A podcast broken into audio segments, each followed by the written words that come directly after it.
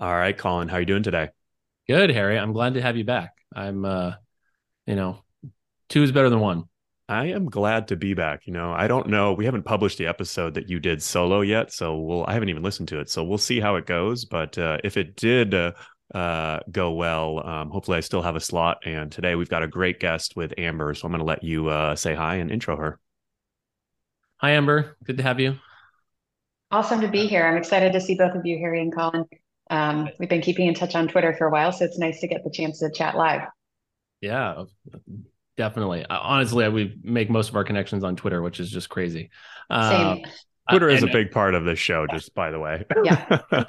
I, I've been surprised that the creep on the amount of deals I've done just from DMs on Twitter is going up. I'm getting close to 50%. And I don't wow. know if I should be concerned or, you know, excited by that, but uh, definitely the egalitarian platform for getting in touch with people.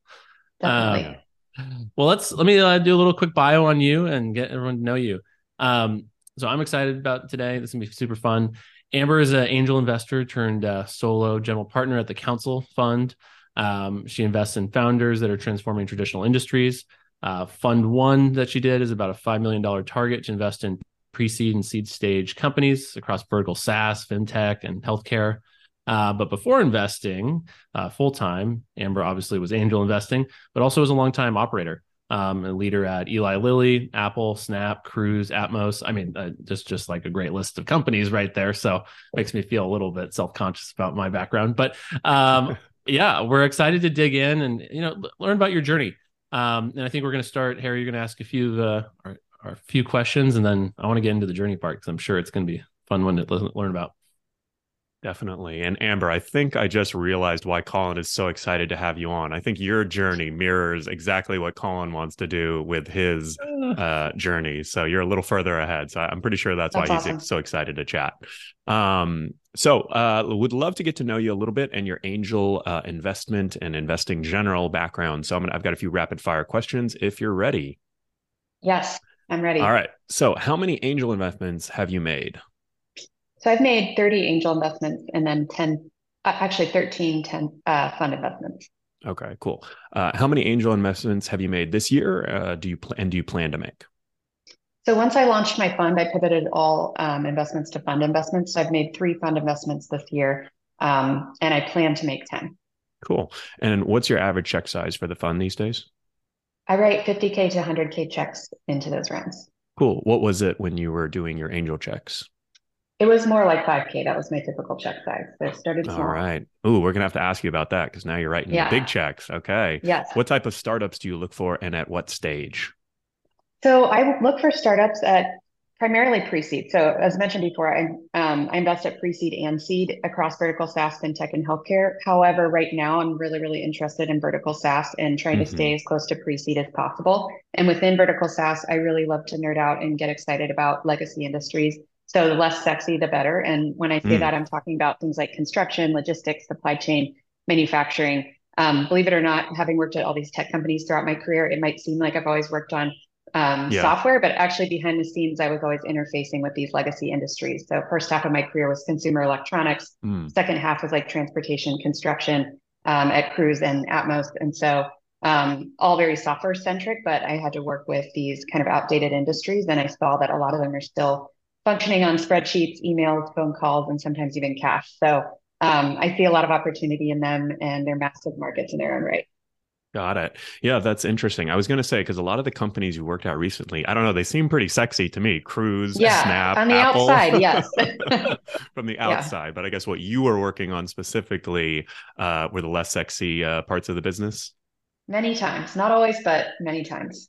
Okay. Um, interesting. So yeah, I really like that kind of idea about, you know, and I think with my background, you know, I spent a lot of time with the gig economy and obviously there's a lot of attraction, you know, for Uber and Lyft drivers. And I think truck drivers were a good example of kind of the opposite, like less sexy, but there are 3 million truck drivers. And I always thought to myself, like, wow, there's so much more investment happening with Uber and Lyft drivers mm-hmm. in this mm-hmm. other space. And they're kind of forgetting about these other sectors. Is there any one really good example that you think personifies as kind of like less sexy, the better, uh, type of company or product that you're looking for that you've uh, invested in? Yes, definitely. Um, So one company that I just invested in is called SquareDash. They are um, building a SaaS platform and also some technology for roofers to be able to pay their contractors on time. Um, and this is an example where a lot of them are using multiple um, like SaaS products inside of their mm-hmm. businesses to run. So they might be using Gusto, Job Nimbus, um, other platforms, and really like they they want to be out on the ground, um, you know, helping their teams get jobs done. They don't want to be using like ten different fragmented tools in order to um, manage their teams and run their business. And they're also still doing a lot of transactions and checks. They're waiting for um, insurance claims to clear. It's a very messy, long um, operational process. And so now they've kind of built their um, product into like threefold um, mm-hmm. pieces. So number one, they're able to ingest information very quickly to produce the documentation that insurance companies need to process claims, which reduces a portion of the process from like three weeks down to one day. Then they have a SaaS platform to help these roofers understand their cash flow, which contractors they still owe money to, how fast those insurance claims are actually clearing, and when they can pay them on time. Um, and then they also have a cash advance product, which is more in the fintech space um, through a separate debt vehicle. And they are um, helping these constr- these roofing company owners actually pay their staff on time while they're waiting for those insurance claims to clear. So um, that makes a huge difference for them. It's a massive industry. It's also very, very um, cyclical versus, or actually episodic versus um, cyclical. So even when the housing market is going up and mm-hmm. down, people still need roofs over their head so it's a massive opportunity. It's not the first area that you would have thought, like, let's go build a SaaS SaaS product. Yeah. Um, but once you start peeling back the onion, you're like, this is huge. Um, you know, people have hail and wind damage every single year, and then they need their roofs replaced every 10 years. Yeah. Um, and so there's a lot going on. Very cool. Yeah, no, I like that example yeah. a lot, and I imagine uh, construction in general is probably a lot mm-hmm. of uh, opportunity. Okay. Definitely. Also, I have I have one question too. So, for those of us that missed our last episode, can you define vertical SaaS in case anyone uh, doesn't yeah. know what it means? I, I love questions like this because yeah, I love questions like this because anybody getting started with angel investing is hearing a ton of jargon right now, and there's right. no stupid questions. So um, and also, software... luckily, I'm not afraid to ask the stupid questions. Colin is a smart yeah. one on this podcast. I uh, just here to learn. No, there is no stupid question. So, um, SaaS software as a service, um, people are buying subscriptions to the, the software. And when I say vertical versus horizontal, I mean mm-hmm. that it's designed for a particular industry and a particular vertical. So, um, instead of saying we're going to build the HR platform for any company in the world to use, um, or any any company at enterprise level or any company at SMB level, that would be like horizontal because you're going across gotcha. all these different industries. But vertical is like I'm building the HR platform for um, logistics and or for freight forwarders even, um, or I'm building like the the procurement platform for um, you know maybe it's like supply chain um, mm-hmm. or like manufacturers in a certain area. Um, and so it allows you to be a little bit more focused on somebody's day to day when you're designing the product for them. Got it. Very cool. yeah. yeah. Awesome. Yeah, Nick went into ad nauseum detail about. Uh, I bet he did, which was great for. yeah. I, I, I loved it. I, I was telling him I have like a similar thesis around marketplaces, and I kind of view uh, SaaS and marketplaces all kind of ending in the same spot. They're just coming at it from different directions um, in a particular vertical. Like one is like, hey, we'll monetize the transaction and add value that way for existing businesses. One is saying, hey, let's build the tooling, maybe a system of record, something that embeds that ultimately uh, enables huge amount of distribution to maybe have a marketplace or whatever it may be. They're all kind of end in the same spot, and it just depends on the industry if you want to embed first, uh, like if that's the most advantageous way to go, solve a problem with software, and give them something to do something with, or you help on the transaction side because they need demand or they need liquidity. Um, so anyway, I love it. I, I love it too. I've become uh, now that I've learned more about vertical SaaS, I'm uh, becoming a fan quickly. Uh, awesome. But I'd love to like jump into your journey. Um, so we know you're an operator doing all kinds of crazy things at these companies, and it wasn't always super sexy. It sounds like.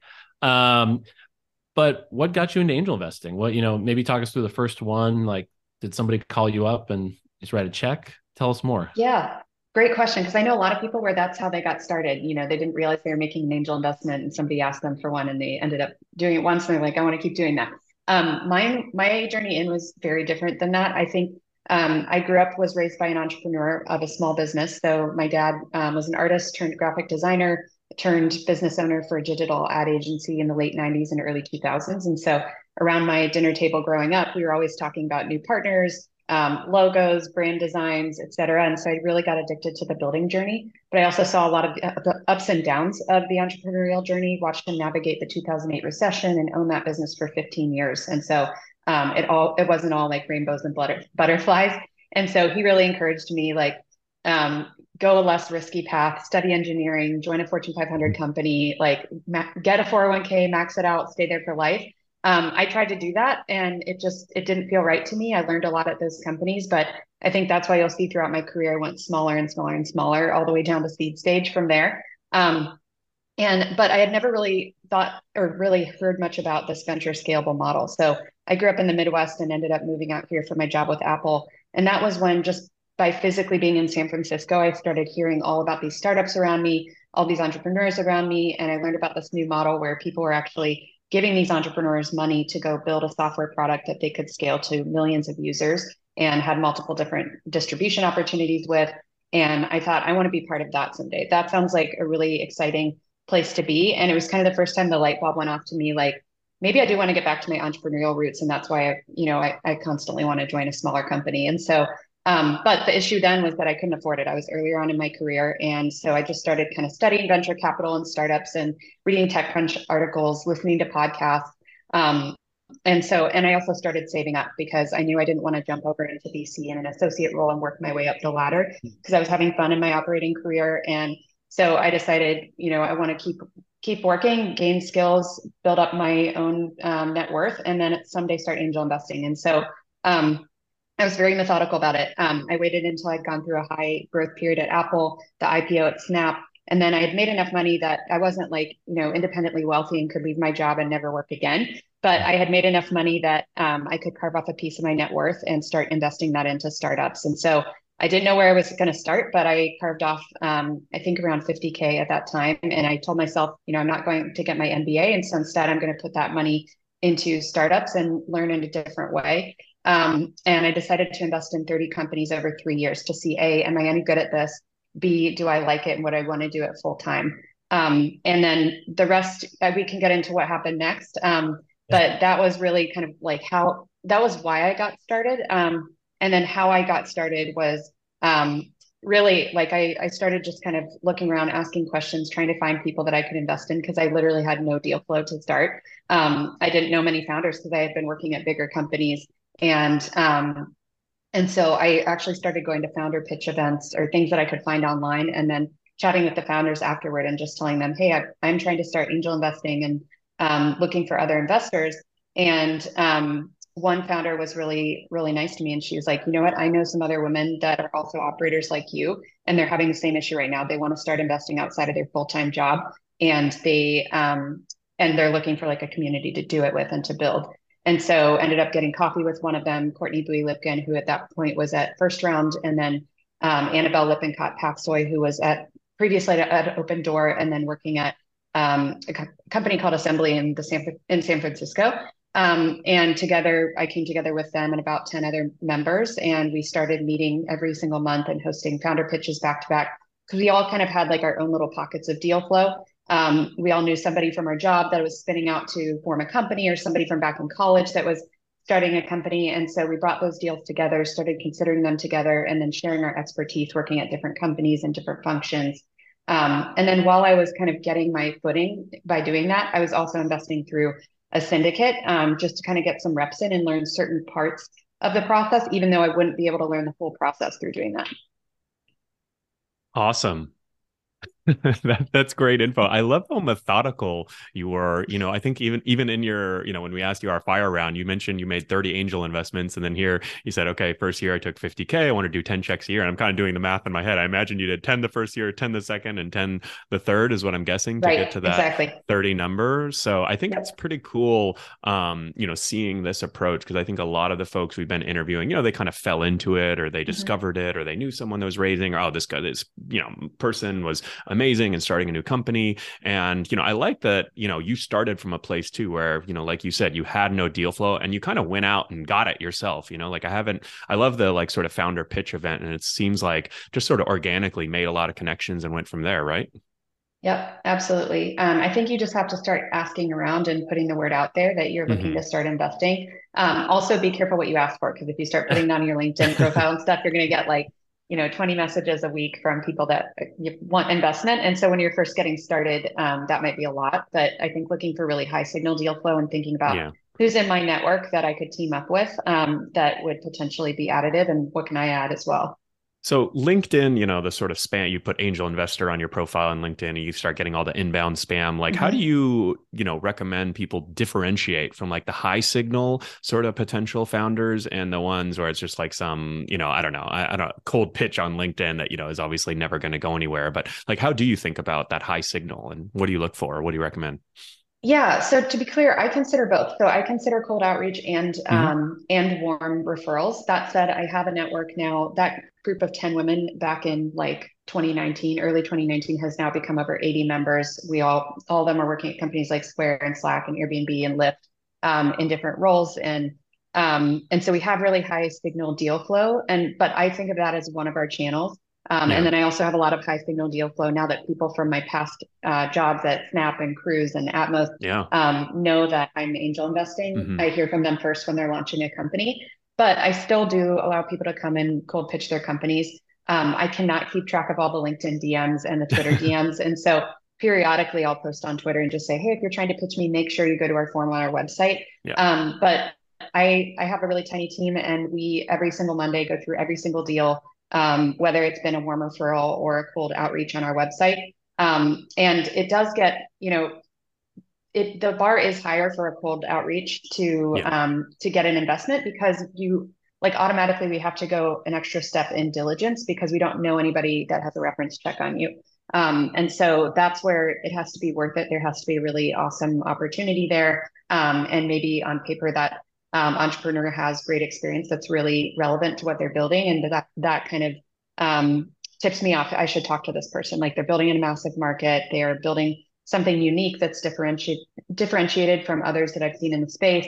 Um, and then that entrepreneur has some sort of unique insight likely. And so it, they might be the right person to build this business. And then i'll i'll take a call with them and um, and try to decide from there if those things are truly true very cool. And you sort of teased at some of the uh, work that you're doing with the fund. Before we get there, I have one last question for you on your sort of angel investing journey. Were there any challenges? Like, what was the biggest challenge or downside uh, of the angel route? Um, because obviously, you did kind of end up going and doing a fund, and I'm not sure if you know you sort of saw that opportunity as bigger and better, or there was some aspects that you didn't like about angels. So feel free to uh, share about that part. Yeah, so there are things that I loved about being an angel. Um, number one, you're kind of like a free agent. If you want to take a high risk, like make a high risk decision on something yeah. and you don't want to do a lot of diligence and you're just like, I met this person, I think they're awesome. I don't have a lot of time this week. And I write, I want to write a mm. quick check into it um, just to see where it goes. That you can do as an angel. Um, as a GP leading a fund with like 40 plus LPs that have backed me, um, I have, you know, the responsibility to make sure that I'm doing proper due diligence on every deal um, and and that's fine. I'm fine with that. I knew I was going to have to do that going into it. Um, but it's a different beast. And then I think the other thing that's not glamorous about being a fund manager, which a lot of people don't realize, is there's a huge like back office aspect to it. And so it's not just like, oh, every day I have this capital mm-hmm. that um, I can mm-hmm. deploy into as many startups as I want. This is so great. Um, that is the best part of the job. But yep. there's all these other pieces. Um, you know, you have to have a really crisp portfolio construction and constantly be considering like, is this you know, can I build a 10x fund with this one company based on this valuation and the future valuation I think it could be worth someday? Um, and be like a lot more analytical with those decisions. And then um, the back office stuff is, you know, you're managing a fund admin platform, you're trying to manage legal fees and keep them very low with a small yeah. first time fund. Um, and so you're taking on a lot of the like upfront work yourself and just giving your lawyer like the last question on any any changes you're trying to make. Um, you know you're managing multiple business entities just for one fund. Um, so there's a lot going on behind the scenes um, writing quarterly updates. Um, and so you have to be ready for that operational part of being a fund manager too.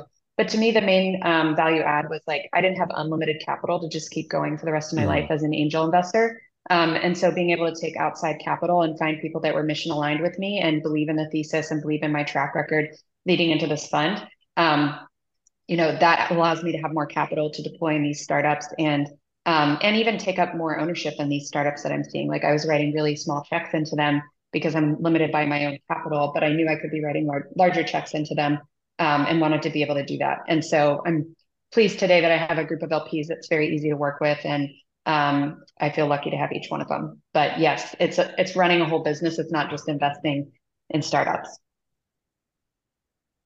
Got it.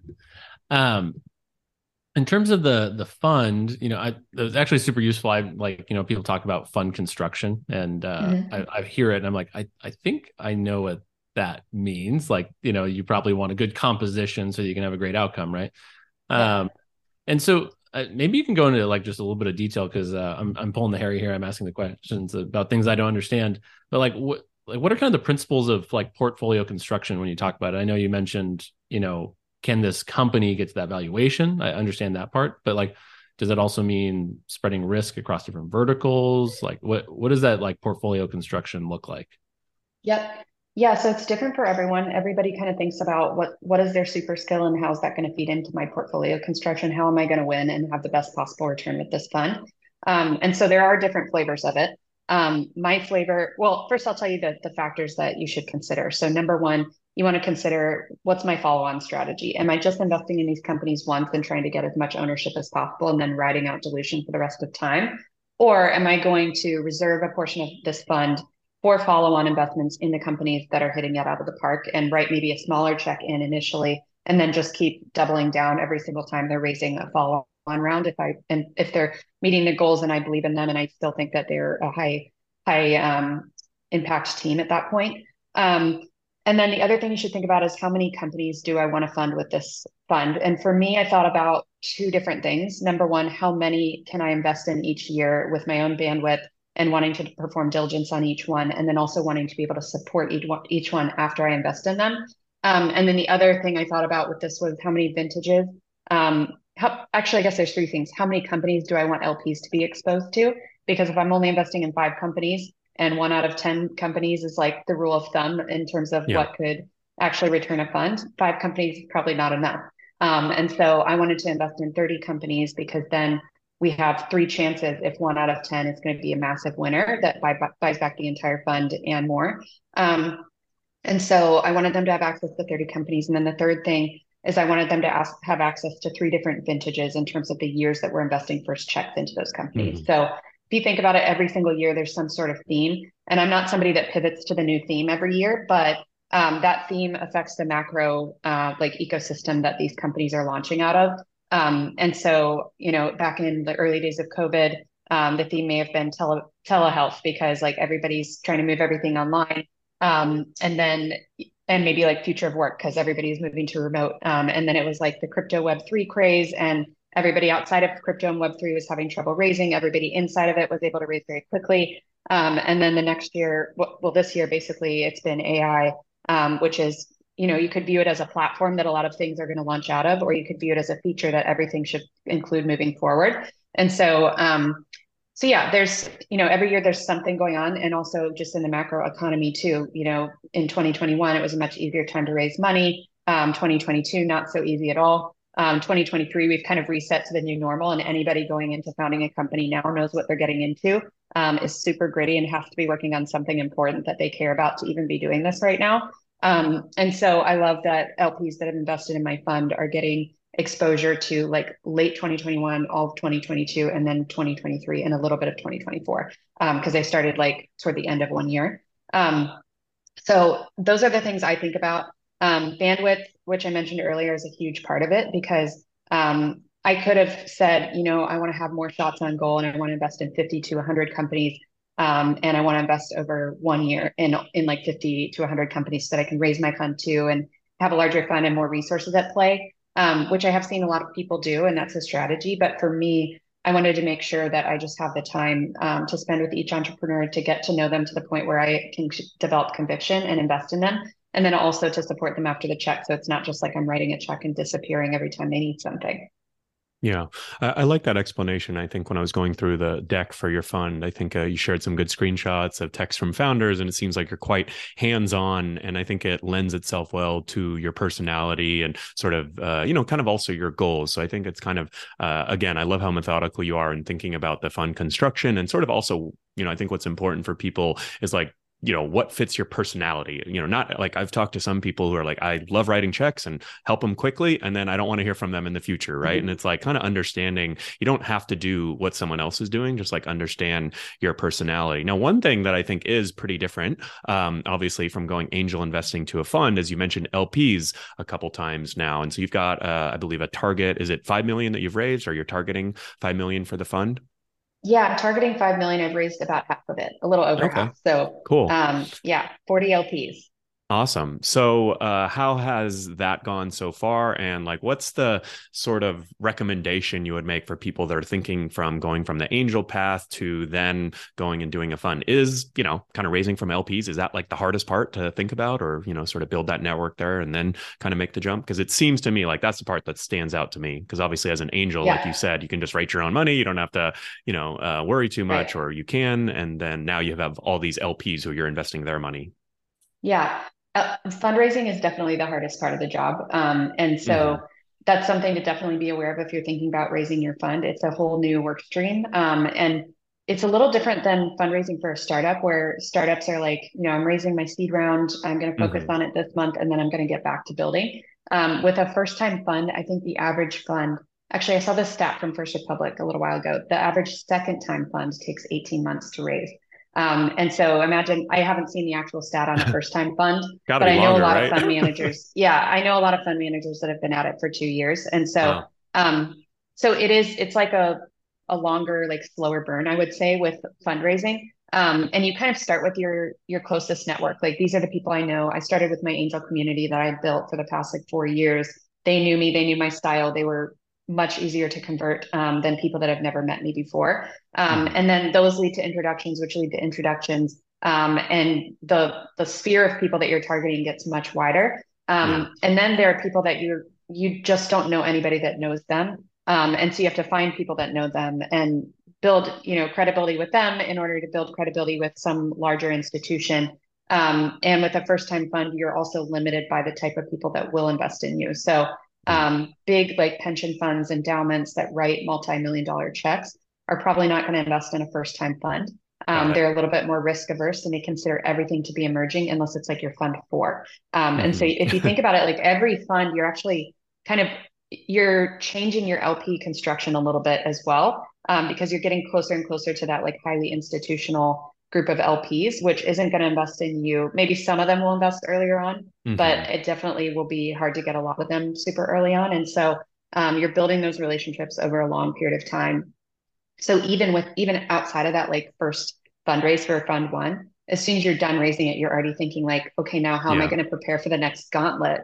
Um, which is like like you just got out of that one and then it's like um, there's going to be another one coming that i need to start like warming up relationships for in like three months so yeah and i had sure. somebody luckily somebody told me this at the start of my journey they were like just be prepared to be like fundraising for five to seven years because it doesn't get easier until you're on like fund four or five because finally you start seeing the results from fund one um, because it, it also is tough because you don't see like key kpis for so many years um, right. after you launch a fund so yeah so it's definitely it's a beast um, but you know i do feel humbled and happy that i've had the chance to do it because um, you know for many years i've been on the other side of the table only um, yeah. which is you know seeing somebody fundraise and share their pitch, pitch deck with me. And now i've been in their shoes so to speak you know raising from other people. And so able to be a little bit more empathetic for what they're going through for sure. And so, uh, you know, when it comes to the LP base for your fund so far, it sounds like you started with your close network, your angel group. Uh, have you had most success there? Like, I'm trying to, I, am an LP in a few funds, and I always see, you know, oh, if you know anyone that can write a 250K check or 500K or more, let me know. And I'm like, I don't know anyone that can write a 500K check. Like, how yeah. do you find those people in the next yes. level? Um, how are you doing it? Uh, sort of, you know, how's it gone for you personally so far? And then how, how do you kind of recommend people go about that? Yeah, it's it's definitely um, it's difficult. So um, similar to what you just described, like most of my um, LPs that I had join early on were writing smaller checks into the mm-hmm. fund, maybe 50k, 25k um, here and there. Um, and um, similarly, like if I were to ask many of them if they know somebody that can write a 250k to 500k check, they'd be like, no, but I can in- introduce you to somebody else that can write a 50k check like I did. and yeah. so for a while, you know, you just keep building momentum with that. Eventually you hit somebody that does actually know like one high net worth individual that is looking has so much capital they're looking to deploy larger checks into um, entities such as yours and they believe in emerging managers um, and the spaces you're investing in. Um, and that's that's huge. And there are there are a lot of um, gps at funds larger funds that invest in um, emerging fund managers but even they are doing it individually so they might Got be it. more like writing a 50k check but they know like larger lps Mm, yeah, um, and they can one. sometimes introduce you to those larger LPs after they've made their investment. Um, and then there are also funds like like big venture firms that have fund of funds programs, like Bain Capital Ventures has invested in the Council Fund, um, and they invest in a number of emerging managers that they think are strong. And for them, it's a source of deal flow. Um, And so you know they've got like boots on the ground with all these different emerging fund managers who are super hungry to find the best deals and drive Yeah. the best returns. And so that's part of their thesis. Um, and there are all other venture firms that have that sort of strategy. And then once you get them on board, it's credibility to then, if you're talking to a family office or somebody who's outside of the tech like um, ecosystem, um, they see a name they recognize, and it's like, oh, Bain Capital Ventures is backing you. That must mean Yeah. that this is legitimate. So um, it's long. Honestly, it's a function of time and the time that you put in. It's like it's not just a numbers game. It's almost like the time to get to know different groups of people and develop Yeah. trust with them, so that they will open up more doors for you. Yeah. I it's funny. Um, I've had a couple friends start funds and um uh one of them was raising a twenty million dollar fund, uh the Earl Grey Capital uh folks they Well, um and uh I was like, Oh, I know an I know an LP uh that or fund to fund that could be an LP. Like let me um email them and see if they'll take, you know, interested in talking with you. And because they were an investor in outdoorsy. Um and so I emailed them and they were like, Yeah, we can uh we typically write a hundred million dollar check. Is that gonna fit with what they're Right? raising? And I was like, Uh, well, they're raising like- a twenty exactly. million dollar fund, so uh, yeah. that's going to be a little overkill. Um, Yeah. And uh, anyway, it just was like one of these things. I was like, this is a whole different world. Like I just Oh yeah.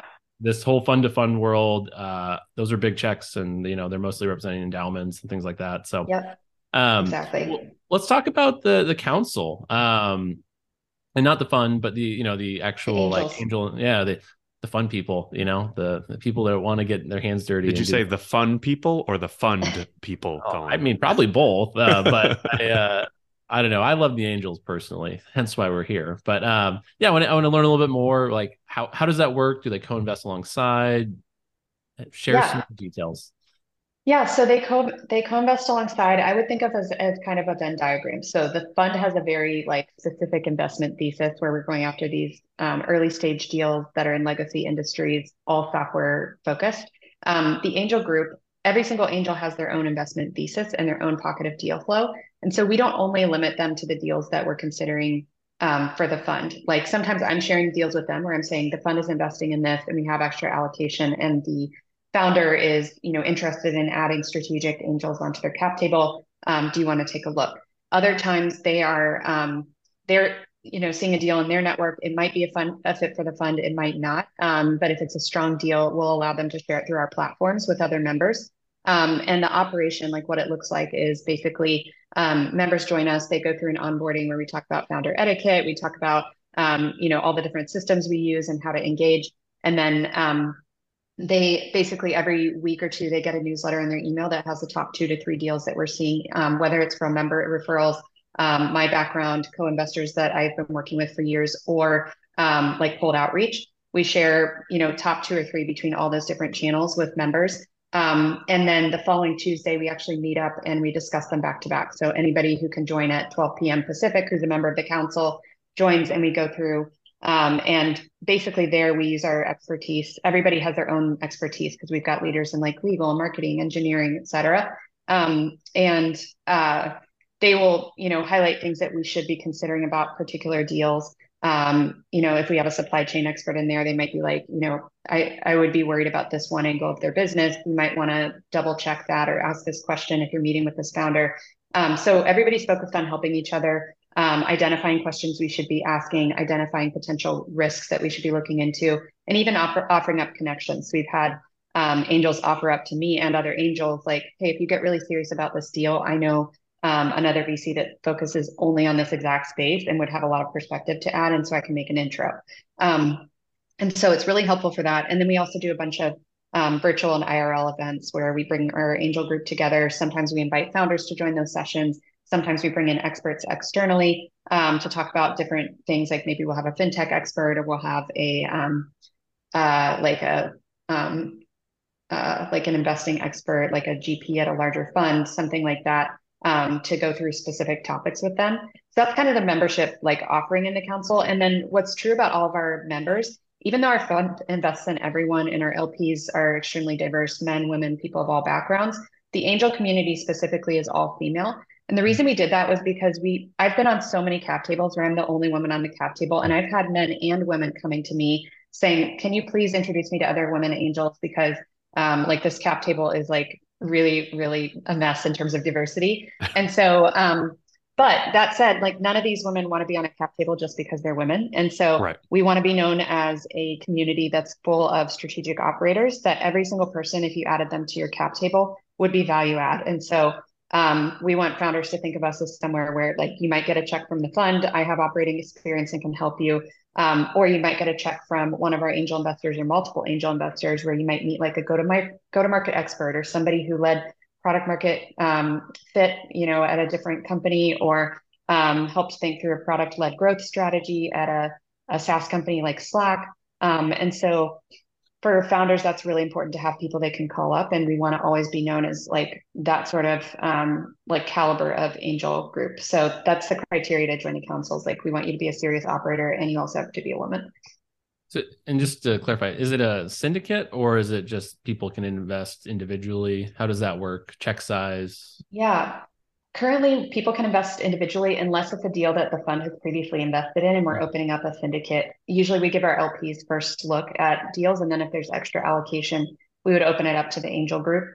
Um, and then uh, members can also lead SPVs through the council. So if somebody came into the council and they're like, I, you know, my coworker's leaving, founding a company, I'm already decided to invest in this company. I have a lot of conviction and I want to lead this deal through the council. We would position it to members as an SPV deal and do a carry share with them and so they can actually earn um, you know carry on the work that they're putting into the deal as well. Yeah. And you mind me asking what i mean what platforms are you picking to run the fund and the spv on? Or spv man i i so for the fund i've been with carta since day one. Um, for spvs we've been playing around with a couple of different um, types of platforms. So i've used angellist for some of our early um, syndicate deals. And then we're trying out sidecar right now which um, so far we like. So yeah Nice. I think that's like top of mind for a lot of uh, angels out there is like what to use. Also, I think yeah, your uh, failure was also. I yeah, know. I know. Yes. I like uh, I, I, like sidecar especially too. Colin knows I'm not a. I like to syndicate deals. I just don't like all the back and forth and you know, kind of mm-hmm. getting the money in and you know, often, the worst part. You know, end up like I think it's really. I think people like really even for me, like I think I have a decent network, but it's like I think people like kind of oversell how easy it is. Oh, just syndicate a mm. deal, and it's like wow, getting yeah. the allocation and getting the money. And Sidecar has it's like I forty five hundred in fees, yeah. so it's like at least reasonable, you know, like to yeah. to raise fifty thousand and then have eight thousand dollars in angel list mm-hmm. fees. It's like all right, well there goes most of the investment. Yeah, you know. Yeah. So I like that exactly. Yep. I love it personally. I don't know why. Maybe I just like hurting cats, but uh... good for you. Yeah. You're I think I would like worker. it more. I think I would like it more if I wasn't already running an angel community with like a oh, separate yeah. operation. It's like adding something else on where it's like, okay, I have a fund, which is my number one priority, and then angel network. And then if I also layer on SPVs for every single deal we're sharing with them, um, it's going to get gnarly. And then, um, and also, you know, I didn't launch the angel community specifically to be monetizing it necessarily. Um, we do have membership fees, but it's basically to offer a great experience to members. Um, and so for me, it's more important to see these women getting onto cap tables and sometimes having their name directly on cap tables is actually important to them too. So, um, so yeah, it's something I'm supportive of. Nice. All right. It's time for the trending Twitter threads. Probably the most oh, like the people's favorite uh, segment, both guests and listeners and Harry and I. Um, but let's dive in. Harry will show a, a visual of it, uh, but I'll read it. Um, let's start with uh we'll start with Matt. All right. Okay, we're doing Matt. All right. So I'll read it out loud, Amber, and then we want your hot take. uh, if that's good with you. So if you're an angel looking for alpha by investing in YC companies at demo day, you missed the boat by a mile and are attempting to play in a league that's well beyond your financial capacity to compete effectively. As an angel, your job is to invest before they get into YC. Now, I get it. We all want to be early. Um, but also knowing what's going to get into YC seems a little like hard to know and what to do. So I don't know. I'm interested on your take here. There's a couple themes, you know. Um, but yeah, what do you think? I absolutely love this question because there are so many takes on this topic. Um, so number one, absolutely the valuations are astronomical at demo day um, for Y Combinator, and I have actually passed on deals before because I didn't think it was worth it at that stage. Um, I've, you know, I've seen multiple, even in this last batch, multiple companies that otherwise would have been considered pre-seed because they were pre-product or pre-revenue, um, but they were raising like top seed valuations. And so for me, it is important personally to get in really early because I have a pre-seed strategy with my fund. Um, and that means I'm usually investing in sub 10 million valuations, and most of them cap out at like 8 million post. Um, and so um, it makes a magnitude of difference in the end um, if you're investing in like in uh, like a five million cap company versus a 25 million dollar cap company um, that's a huge difference in your markup at like series a series b ipo and so um, for me with a fund and trying to like provide a portfolio return on the fund um, versus on that individual startup i want it to be um, a lot larger than a 5x return or 10x return even. I want to know that it could be 100x plus. Um, and so sometimes like for me it is too late by the end of demo day. That said um, it's not a blanket rule that i apply to everything. So if i met a founder that was in yc and they had a crazy valuation uh, maybe like 25 million post for something that was still pre-product or pre-revenue but i had a really high signal on that founder and they were operating in an extremely large market and they had a really unique like distribution strategy and a way to get in quickly um, you know, I might consider something like that, but I have to believe that it's going to be like um, able to return the fund and like a 10x return. And even if I was an angel, like I'd be with my like previous uh, portfolio, I'd be thinking like, could this return a 10x portfolio on all the other like 29 investments that I've made? Um, so you just have to think through what's right for you. Um, it is hard to determine who's going to get into YC, and so I think it comes down to if you feel comfortable having conviction at that stage and I don't think everybody should be investing at pre-seed. I think it definitely takes insider knowledge um, to be able to invest in pre-seed. But I think if if you know both of you are operators and there are probably operators listening to this podcast, um, I think that operators really do have a unique um, way in because they've been on the inside. They know what a successful company looks like. Um, they also know what a successful founder and leadership team looks like. Um, they may actually know some of these people. And if you know somebody that's a really high signal, um, if you know they're super capable and they're like top performer you used to work with, um, that could make something worth it. So um, I don't have a blanket rule, yes or no, but I would say like 80% of the time it's a no for me at the end of Y Combinator, unless it's like a super massive opportunity. Um, and not just because of who else is investing, but because of the like the hard numbers that could actually be true about this company. I like that. Uh, I find that really helpful. I, you know, it's just like the dilution that comes even if you invest early on a YC mm-hmm. company. Mm-hmm. It's just nuts. So I just don't. Yeah. I mean, unless they're really going to hit, right? I just don't understand how you even make money. Um, mm-hmm. Like I, it, it's a good thing, but it's also like a bad thing. I don't know. Like yeah. you want to invest in companies pre-seed early, then maintain a good ownership percentage, like not by having to do huge pro rata, right? You want right. to maintain it by the company being efficient about how they raise in the future. So yeah, it's an interesting angle I haven't thought a lot about in terms of my investments. Like, is this a founder that's going to just like go to funding to be their go to way to grow, right? Right. Or yeah. are they going to build a business from the fundamentals that grows? Uh-huh. Yeah, definitely. I will say one of the advantages of Y Combinator is also the network that you build. So you're getting capital in the door, both from Y Combinator and then from people that invest at demo day. Um, and so there are founders in there that for sure are playing that game of like, I'm just trying to get to Series A and then I'm just trying to get to Series B and I just want to always be raising at huge valuations. Um, but there are also founders in there that are very methodical and they're very um, like you know intentional about the investors they take on, intentional about the valuations. Obviously, they all want the high valuations, um, but um, but yeah, I think some of them are doing it for the network too. And even like really awesome operators are like, you know, I just don't know a lot of people in VC and I want to make this quick and painless. My first round out of the gate, I want it to be like really successful. So I understand why they do it and I understand why it's um, value add for them.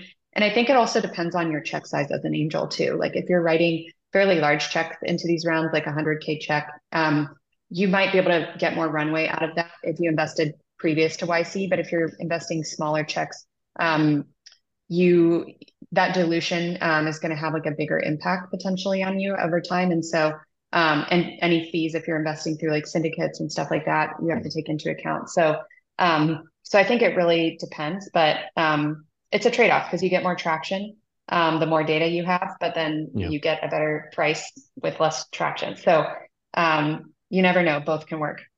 Got it. Cool. Well, uh, last trending thread, thread I will uh, pull up on the screen right now, and it's from the other Harry uh, in VC, mm. much more famous. Harry, uh, Harry Stebbings. He says, "When you think you've missed a true breakout company when investing, the worst thing to do, which everyone does, is try to find the next original that you missed. Don't do this. 99% of the time, gains accrue to the original. Swallow pride and invest at high price." Amber, what do you think? So he's saying kind of try to find the next uh, like competitor of that company. Do you think that's what he means by the next original, or just any other original company? I, I think he's saying just because you missed it, you need to like going after the other ones probably won't don't be a do that strategy. yeah, yeah. Go and invest in. He's like, if you missed Uber, one. don't invest in the yeah. next competitor because you missed Uber. Got I think okay, is what yeah. he's saying. And yeah. Um. So on this one, he's I, British, so um, we got to translate, right? Yeah, yeah, yeah. so yeah, in the Uber Lyft scenario, um, the people that invested in Lyft still did pretty well. Like obviously now, like Lyft and Uber are both having their issues in the public markets. But if you were able to sell via secondary or at IPO, um, you probably did pretty well, whether you invested in the first one or the second one.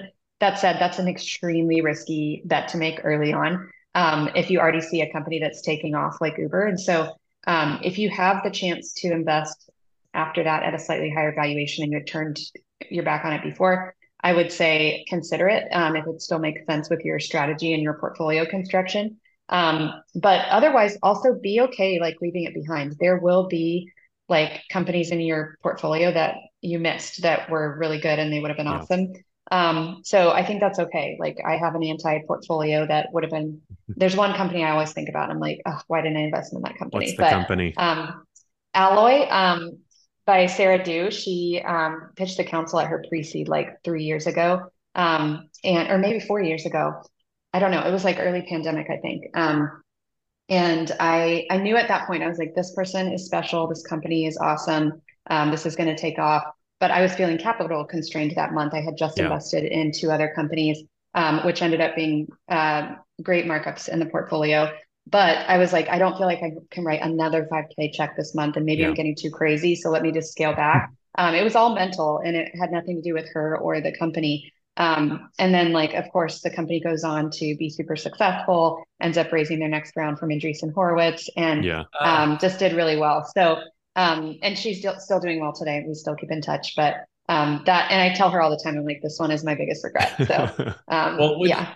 I guess to Harry's point, what, should you have just eaten your pride and invested at a higher valuation? Like, would I may, yeah, potentially, yes. I think I didn't realize it until it was too late. So, like, I knew that this one just got away from me as it was happening. Um, but I didn't feel comfortable like that particular month, that particular quarter. I was like slowing down and like, okay, um, I want to just like see what I've learned in the last 10 investments before I keep investing at this speed. Um, and then it turns out that was actually like a really special quarter and like every single company that i invested in that quarter was actually um, yeah. amazing and so that also taught me a lesson too like sometimes there are just these like particular quarters of the year or particular years where like everything is golden um, and that doesn't mean there's something wrong. So yeah, but I didn't. Unfortunately, you can't have. Yeah, sometimes like, it's like those hot deals, yeah. right? They come, you know, all at once, or you know, they're yeah. not like perfectly evenly exactly. spaced out. I know I had a deal yeah. come up while I was on vacation last week, and even I was like, all right, gotta do a little extra work, even though I really didn't want to. But it was like something. I was like, oh, this is good, too good to pass up. So, uh, yes. uh, really cool, great insights, uh, Amber. I love uh, all of uh, everything that you shared,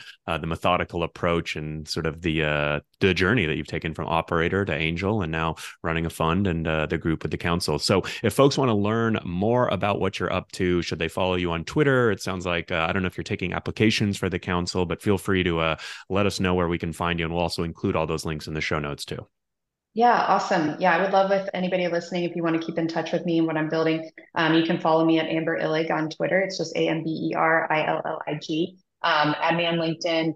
Um, and then if you're interested in joining the angel community, we have our application on our website. If you're interested in pitching the council as a founder, we have a, an intake form on our website. And I kind of went over our process earlier, so you will actually hear something from us. Um, and then um, if you're interested in becoming an LP in the fund, I'm still raising the next tranche, um, and that's coming together pretty quickly. So would love to have anybody on board that's interested. Awesome. Cool. Well, we appreciate it, Amber. Take care. Awesome. Thank you guys. Bye.